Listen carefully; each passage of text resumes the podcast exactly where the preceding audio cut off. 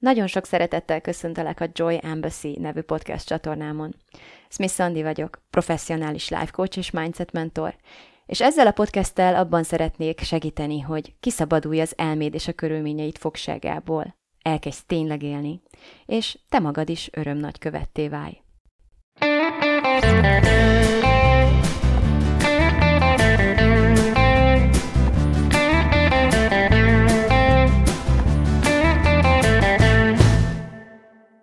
Szia! Elnézésedet kérem a viszki érlelt hangom miatt.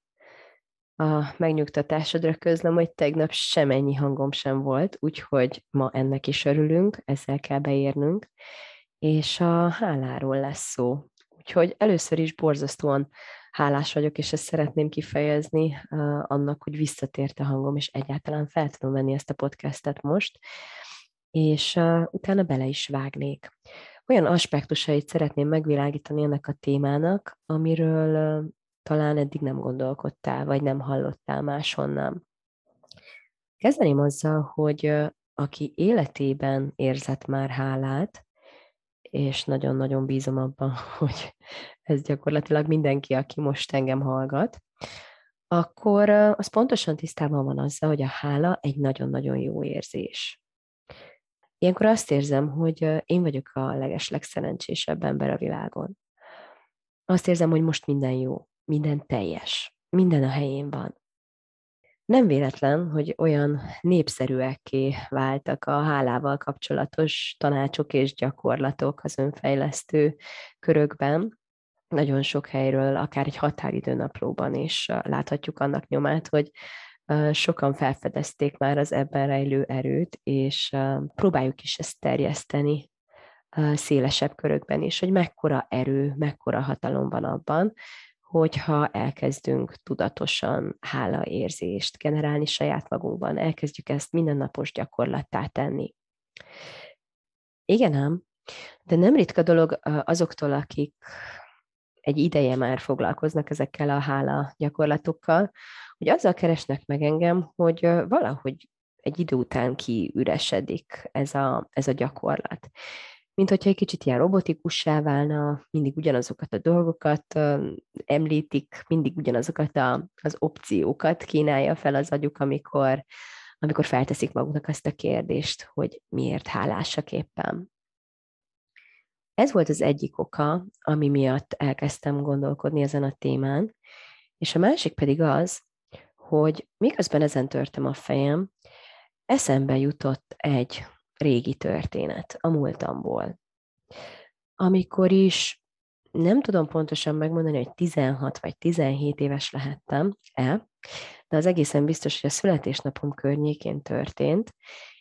Az első nagy szerelmem, az első nagy kapcsolatban voltam, az első párkapcsolatomban voltam, ami egy, egy távkapcsolat volt, és a barátom, illetőleg a barátom legjobb barátja, aki nekem is nagyon jó barátom volt, és a mai napig az, eljöttek meglátogatni engem Magyarországról, mint hogy én Erdélyben laktam. Tehát már csak a, a távkapcsolatiság a tényéből adódóan is ez egy óriási extra különlegesség volt akkor az életemben. Teljesen fel voltam turbózva és villanyozva. Nagyon-nagyon hiányzott a szerelmem, nagyon vártam, hogy megjöjjenek, és amikor megérkeztek, és hoztak nekem ajándékokat, és ráadásul hoztak nekem olyan ajándékokat is, amit nem is csak ők készítettek, hanem közös barátaink is, akik nem jöhettek el, nem tudtak eljönni a születésnapomra, és küldtek nekem ajándékot, és teljesen el voltam halmozva a szeretettől, és a figyelmességtől, és áradozni kezdtem ott a családtagjaimnak, az anyukámnak, a testvéremnek, hogy nézzétek, hogy mennyi mindent kaptam én, nézzétek, milyen sok mindent hoztak nekem, nézzétek, mennyire szeretnek engem, mennyire figyelnek rám. És um, igazából önmagamtól nem voltam olyan tudatállapotban, hogy észrevettem volna, hogy nem az a fogadtatás érkezik az újongásomra és ömlengésemre, amit, amire számítottam és amiért megosztottam az örömömet velük. Viszont a nővérem picivel később így félrehívott engem, azzal, hogy beszélni szeretne velem, és elég súlyos dolgokat mondott a szemembe. Azt kell tudni, hogy a nővérem öt évvel idősebb nálam, tehát értelemszerűen akkoriban már lényegesen érettebb volt, és természetesen sokkal érettebben is gondolkodott, úgyhogy no, meg hát persze mindig is nagyon adtam a véleményére, úgyhogy természetesen csupa fül voltam, nagyon figyeltem, hogy mit szeretne megosztani velem, és azt akarta megosztani velem, hogy milyen érzéketlen dolog volt részemről arról áradozni az anyukánk jelenlétében, hogy engem mennyire szeretnek a barátaim, és mennyi mindent megtettek értem, és mennyi figyelemmel és szeretettel és ajándékkal halmoztak el, holott az én anyukám mennyit készült arra, hogy az én születésnapom jól teljen, sütött, főzött, tortát készített, rengeteg időt és figyelmet szánt arra, hogy nekem ez tényleg egy különleges nap legyen, és hogy mindenki jól érezze magát, hogy a vendégeimet, ugyebár akik hozzám érkeztek, ő ellássa, erre akkoriban, és lehet, hogy most is, de ez csak mellékes megjegyzés, eléggé képtelen voltam, én csak örülni tudtam nekik, és, és jókat mulatni velük, és a háttérmunkát közben anyukám szó nélkül elvégezte. És én ezt valóban nem vettem észre én ezt valóban nem értékeltem, vagy legalábbis nem, nem adtam hangot annak, hogy én ezt értékelném. Ezzel szemben hangosan újongtam arról, hogy, hogy a barátaim mennyi mindent tesznek meg értem. Úgyhogy amikor a testvérem szembesített ezzel, akkor én azt hittem, hogy el fogok süllyedni a föld alá és nagyon-nagyon elevenen fel, felélet bennem ez, a, ez az élmény, amikor erről gondolkodtam. Úgyhogy elkezdtem megvizsgálni a mai tudásommal, a mai tudatosságommal, hogy vajon mi is történhetett ott. Szerencsére azt kell, azt kell látnom, és azt kell most meg is osztanom, hogy rengeteget tanultam a hála érzéséről, és az érzésekről úgy általánosságban véve, amit akkor még nem tudtam. És hogyha akkor is tudtam volna, akkor azt hiszem, hogy át tudtam volna segíteni magam azon, a, azon az élményen, amit, amit én egy nagyon-nagyon-nagyon szégyen teljes tapasztalatként éltem meg, már pedig a szégyen az egyik leges, legfájdalmasabb emberi érzés, amit, amit átélhetünk. Lehet, hogy, hogy nem mérhető mondjuk egy támadáshoz, egy erőszakhoz, egy háborúhoz, de, de mindenképpen egy, egy kicsiben, de traumatikus élményt tud okozni. Na most meg szeretném osztani veled is, kedves hallgatom, hogy mennyi mindent tanultam a háláról azóta, amit akkor nem tudtam, és ha tudtam volna, akkor azt gondolom, hogy sokkal kevesebb örömtől fosztottam volna meg magam az életem során. Az első dolog a hálával kapcsolatosan az az, hogy a hála egy érzés. És mint minden érzést, pontosan emiatt a hálát sem a külső dolgok okozzák. Teljesen mindegy, hogy mi van az életedben. Teljesen mindegy, hogy mennyi mindened van hogy kik vesznek körül, hogy azok, akik körül vesznek, mennyire szeretnek, hogy miközben ennyire szeretnek, mi mindent tesznek meg, érted? És azért, hogy te boldog légy. Teljesen mindegy mindez, mert mindez csak rajtad kívülálló körülmény. Az érzéseidet soha nem a rajtad kívülálló körülmények okozzák, hanem mindig az ezekről szóló gondolataid. A második dolog, amit meg kellett tanulnom, hát, az az, hogy a hálát, azt nem lehet parancsszóra érezni. Azt nem lehet egy elvárás miatt magunkra erőltetni.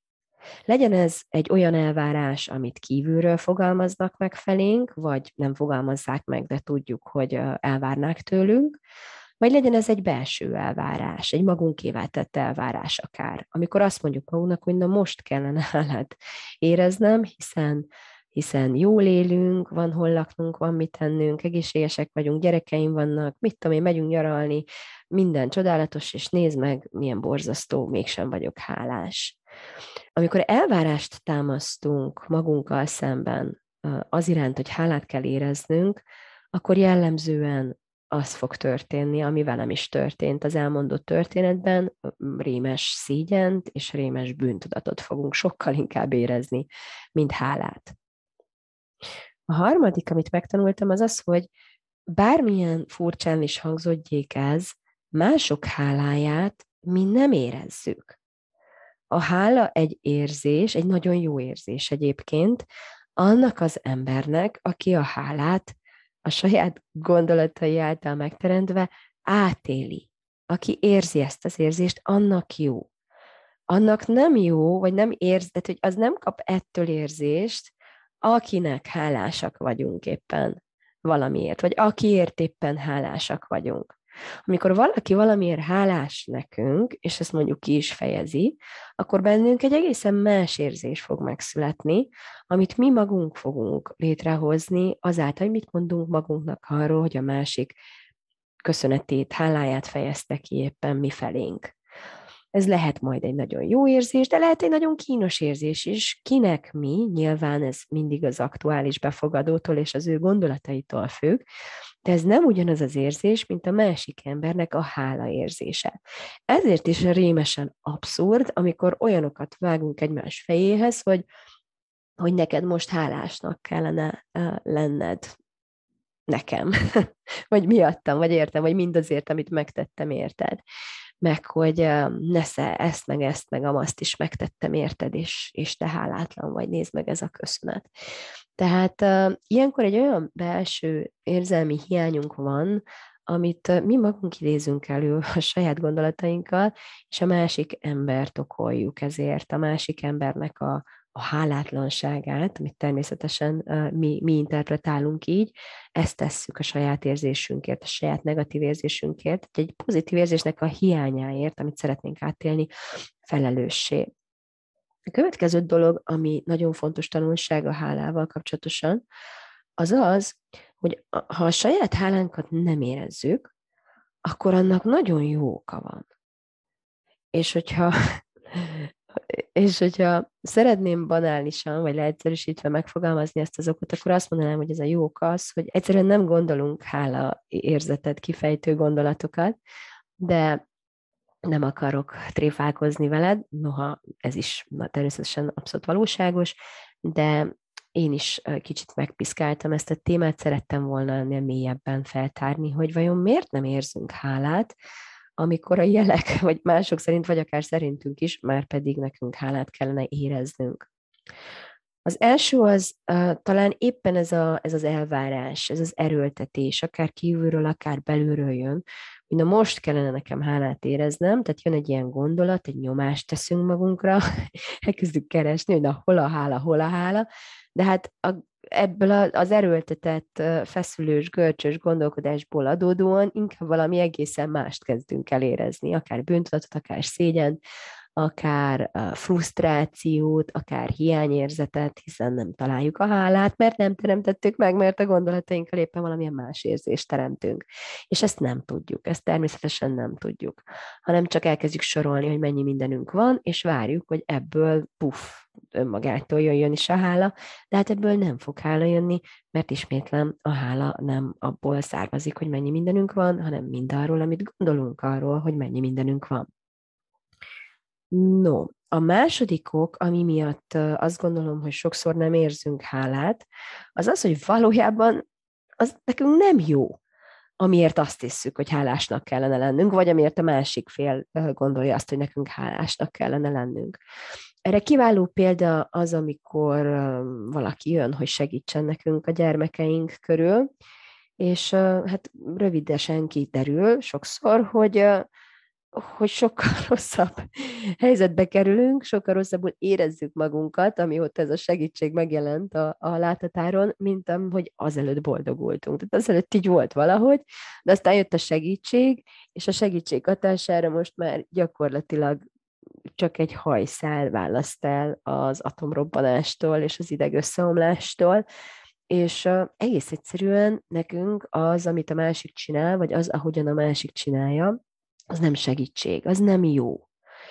És mégis értékeljük persze, hogy ezzel együtt ott van, idejét, energiáját szállja nekünk, mindenféle dolgokat megtesz, ami, amire csak gondolni tud, ami csak tőle telik, lehet, hogy még hangoztatja is ezt, vagy utal rá, lehet, hogy valamilyen formában érezteti ezt velünk, ha nem érezteti, az is lehet, hogy bennünk van annyi jó érzés, hogy, hogy, hogy ezekre a gondolatokra elkezdjük felhívni a figyelmünket, hogy de hát mégiscsak itt van, eljött, és, és támogatni akar engem, és hogy ez, ez mégiscsak egy olyan dolog, ami miatt nekem most hálát kellene éreznem. Tehát ugyanez lesz, hogy hogy valamiért azt gondoljuk, hogy, hogy akkor nekünk itt most ez egy olyan helyzet, amikor hálát kéne érezni, és pont emiatt sokkal hamarabb fogunk magukban bűntudatot, és még több szégyenérzetet kelteni, vagy egy ilyen, ilyen feszültséget abból adódó, hogy nem akarunk konfliktusba kerülni a másik emberre, nem akarjuk megbántani, tehát itt van egy kényszeres megfelelni vágyás is ebben a szituációban, és emiatt nem látjuk be, lehet, hogy csak neki, lehet, hogy magunknak sem, hogy igazából ez nekünk nem segítség, nekünk ez nem jó.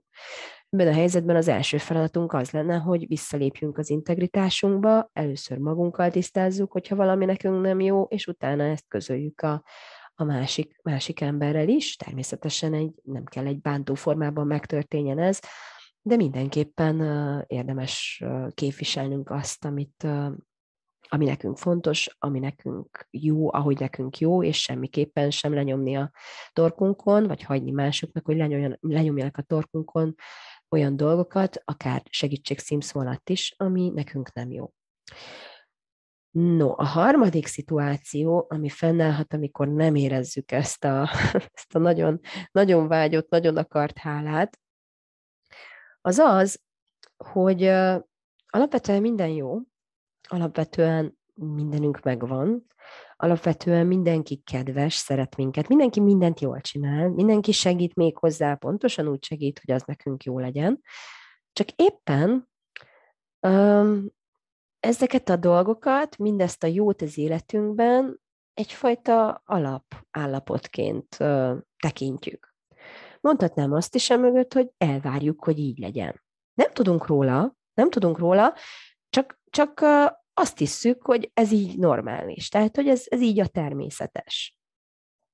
És ezt nevezik privilégiumérzetnek. Ilyenkor azt hisszük, hogy mindaz a jó, ami jelen van az életünkben most, és az, hogy az emberek így bánnak velünk, ahogy, az nekünk jár. És pontosan ez az oka annak, most, hogy így visszatekintek a régi történetemre, amiért én akkor nem éreztem hálát anyukám irányába, és a, a barátaim felé pedig óriási hála töltött el a szívemet. Azért, mert rájuk, az ő részvételükre, az ő ajándékaikra extraként tekintettem, hogy ez valami különleges, hogy ez valami átlagtól eltérő, hogy erre nem is számítottam, és nézd meg, hogy mennyi mindent kapok, és hogy, tehát, hogy, hogy valami egészen különleges állapotnak ítélte meg az agyam azt, ahogyan ők megjelentek körülményként akkor az életemben. Még az anyukám részvétele, az az anyukám volt, aki 16 éve mindig ugyanazt csinálta, mindent megtett értem tulajdonképpen csendben a háttérben, és különben is most szülinapom van, minden születésnapomon készül, hát persze, hogy tortát süt, minden születésnapkor tortát süt. Tehát az agyam ezeket abszolút evidenciaként kezelte, abszolút uh, privilegizált uh, helyzetben voltam, éreztem magam, uh, abból adódóan, hogy számomra ez volt a normális, ez volt a megszokott, és pontosan emiatt nem, nem éreztem emiatt hálát, amikor megtörtént, mert Ugyanazért, miért az ember nem érez hálát, azért, hogy zöld a fű, meg kék az ég. Mert azt gondolja, hogy ez így, természetes, hogy nekünk ez jár. Az ember ezért nem hálás a vízért, a levegőért, az egészségért. Nyilván egészen addig, amíg olyan helyzetben nem kerül, hogy, hogy elveszíti ezeket. Hogy ezekből valamilyen hiányállapot áll fenn. És pontosan ezért vagyunk felháborodva akkor, amikor, amikor nincs valami, amit, amit természetesnek veszünk, amiről azt gondoljuk, hogy nekünk ez jár. ha elveszik az áramot, amikor nekem dolgoznom kellene, látnátok azt a felháborodást, azt se tudom, hová telefonáljak mérgemben, hogy hát micsoda dolog, hát én azért fizetek, ez szolgáltatás, ez a mai világban az áram, az alá, hát ez nekem az jár, vagy ugyanígy a vízzel. És a COVID rengeteg példát mutatott nekünk arra, hogy mennyi minden volt kihúzva lábunk alól, elvéve tőlünk egyik pillanatról a másikra, amiről meg voltunk győződve teljes hittel és meggyőződéssel, hogy nekünk ez jár. Na most azt kell elmesélnem itt, hogy én egy ideje dolgozom azon, hogy megbarátkozzak azzal a gondolattal, hogy alapvetően két dolog van, ami nekem jár a számon kívül természetesen, mert az folyamatosan jár. Két dolog jár nekem. Az egyik az, hogy megszülettem, a másik meg az, hogy meghalok. És a kettő között nekem van egy életem, amit élek, ahogy tudok, de ezen belül nekem senki nem ígért semmit, senkivel nem állok, nem állok a jó Istennel szerződéses jogviszonyban, aki teremtette ezt az egész világot, aki teremtette engem is akár, nem tudok róla, hogy lenne egy, egy megpecsételt szerződés valahol a fiókomban, ahol mind, a, mind arra szolgáltatói felelősséget vállal a Jóisten, amiről én azt gondolom, hogy az a természetes, és hogy nekem ezek a dolgok járnak. Képzeld el, hogy nem háborogsz azért, mert a világban mondjuk háború van, vagy erőszak van, szegénység van, gonoszság van. Mert nem gondolod azt, hogy nem így kellene lennie. Nem gondolod azt, hogy nekünk, embereknek jár a jóság, jár a béke, hogy nekünk jár az, hogy mindenki kedvesen bánjon velünk. Ha nem gondolnánk azt, hogy már pedig ez nem tudom, valahogyan alanyi jogon nem úgy kéne legyen, ahogy van, hanem valahogy másképpen, ahogy sosem volt egy, egy tökéletes világban, ahol mindenki kedves, mindenki szeret minket, mindenki mindenkit megbecsül, és csak béke és, és boldogság van, akkor nem tudnánk felháborodni azon, amikor ennek az ellenkezője van, mert nem éreznénk jogosultságérzetet mindezek iránt. Tudom, hogy ez egy radikális gondolat. Ezért is hoztuk létre az ENSZ egyezményeket, meg, a, meg az emberi jogokat, meg az állampolgári jogokat. Mert, mert nehogy már nekünk ne járjanak a dolgok. És eldöntöttük, hogy ez így nem oké, nekünk járjon levegő, meg járjon gyerekkor, meg járjon oktatás, meg járjon, nem tudom, emberi jog, járjon ez, az, amaz. És megegyeztünk ebben, mert olyan szép dolgok ezek, már hogy ne egyeznénk meg? Hát ki ne akarná, hogy ezek a dolgok járjanak nekünk? És megegyeztünk, és aláírtuk, és ott volt ez a sok ország, és aláírtuk, és mindenki ratifikálta, és beír... Nem mindenki sajnos, de, de szeretnénk, hogy mindenki ratifikálja, és egy tökéletes világban azt gondoljuk, hogy ezt tényleg minden ország magára véve kötelezőnek veszi, és a törvénybe foglalja, és az ellenkezőjét bünteti, és mindenhol érvényesülni fog a szeretet és béke, mert arra úgy születtünk, hogy nekünk ezek a dolgok járnak. De mi van, ha nem járnak? Azt kérdezem tőled, hogy mi van, ha nem járnak.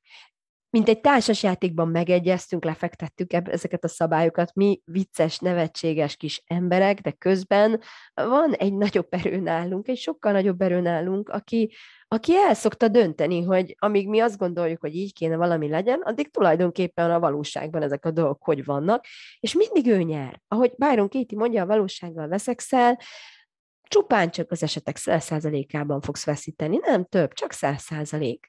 És pontosan erről van szó. Mi van, ha nem jár a béke? Mi van, ha nem jár a levegő sem? Mi van, ha nem jár az áram, nem jár a víz, nem jár az egészség? Senki nem ígérte nekünk, aki, akinek ebben egyébként döntési joga van, hogy ez nekünk ö, születésünktől halálunkig mindig bőséggel rendelkezésünkre fog állni. Amikor elkezdesz így gondolkodni, akkor azt fogod tapasztalni, hogy, hogy a békétlenség állapot helyzetében is a külső békétlenség közepette is békés tudsz maradni. Ami rossz, na, ami rossz a világban, vagy amit a te agyad rossznak ítél meg, vagy amit kollektívan az egész emberiség elméje rossznak ítél meg, azzal szemben sokkal több elfogadás lesz benned.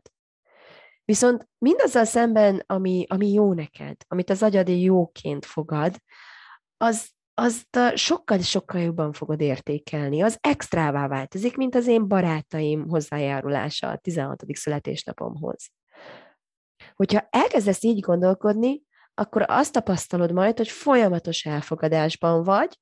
Igazából két, két helyzet fog előállni, hogyha ezt gyakorlattá tudod tenni, és állandósítani tudod a, azt, a, azt a gondolkodásmódot az életedben, ahol nincs privilégiumérzet.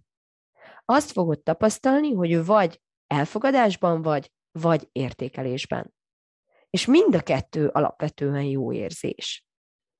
Azt szeretném kifejezni, azt szeretném kihangsúlyozni, hogy ez a vacak privilégium érzet, amihez foggal körömmel ragaszkodunk, és minden törvénybe bele akarjuk foglalni, és nap mint nap az öklünket rázunk a bíróságokon érte, és egyébként jól is tesszük. Nagyon szeretném, hogy ne értsd félre, nem radikálisan azt állítom ezzel, hogy soha ne állj ki magadért, és, és mindig tartsd a másik orcádat is, csak azt akarom mondani, hogy úgy is mehetsz bíróságra, hogy közben valójában nem gondolod azt, hogy bármi olyasmi is történt veled, ami ne lett volna benne valami nálunknál sokkal nagyobb erőnek a, a tökéletes tervébe, hogyha így tetszik. Nem jár nekem az, hogy biztonságban legyek az utcán. Egyszerűen nem jár nekem az. Van szerencsére törvény, ami, ami lehetővé teszi számomra azt, hogyha megtámadnak, akkor, um, akkor a jogeszközével éljek, és uh, érvényt szerezzek a, a sérelmeimnek, vagy az elvárásaimnak, hogyha úgy tetszik, de ezzel együtt olyan alanyi jogom nincs, ami uh, lehetetlenné tenni azt, hogy velem gyakorlatilag bármikor bármi történhet. A között a pont között, hogy megszülettem, és a között a pont között, hogy majd egy napon meghalok. Amikor elkezdesz így gondolkodni, akkor kezded el megérteni, hogy valójában milyen érzés a hála, hogy mekkora bőségérzet áraszt el azonnal, amikor képes vagy a vízre, a fűre, az égre, a körmeidre, az ujjadra, mindenre extraként tekinteni, mert nem gondolod többé azt, hogy ez a normális, és hogy ez a természetes, és hogy neked ez jár. Hogyha szeretnél belépni ezen a bőségkapun, amit itt most megnyitottam előtted is, bízom benne, akkor még éppen tudsz csatlakozni a novemberi kitalálom, megcsinálom programomhoz, ahol mindvégig a bőség témáját fogjuk taglalni, és természetesen a hála lesz ehhez a, az egyik legfontosabb eszközünk. Rengeteg gyakorlatot fogok megosztani, rengeteg akadályt fogunk még feltárni, és azt gondolom, hogy egy egészen új dimenziója, egy új megtapasztalása kezdődik az életnek akkor, amikor megérted és elkezded gyakorlatba ültetni ezeket a koncepciókat. Úgyhogy szeretettel várlak a Kitalálom, Megcsinálom programomba, és köszönöm a figyelmedet. Szia!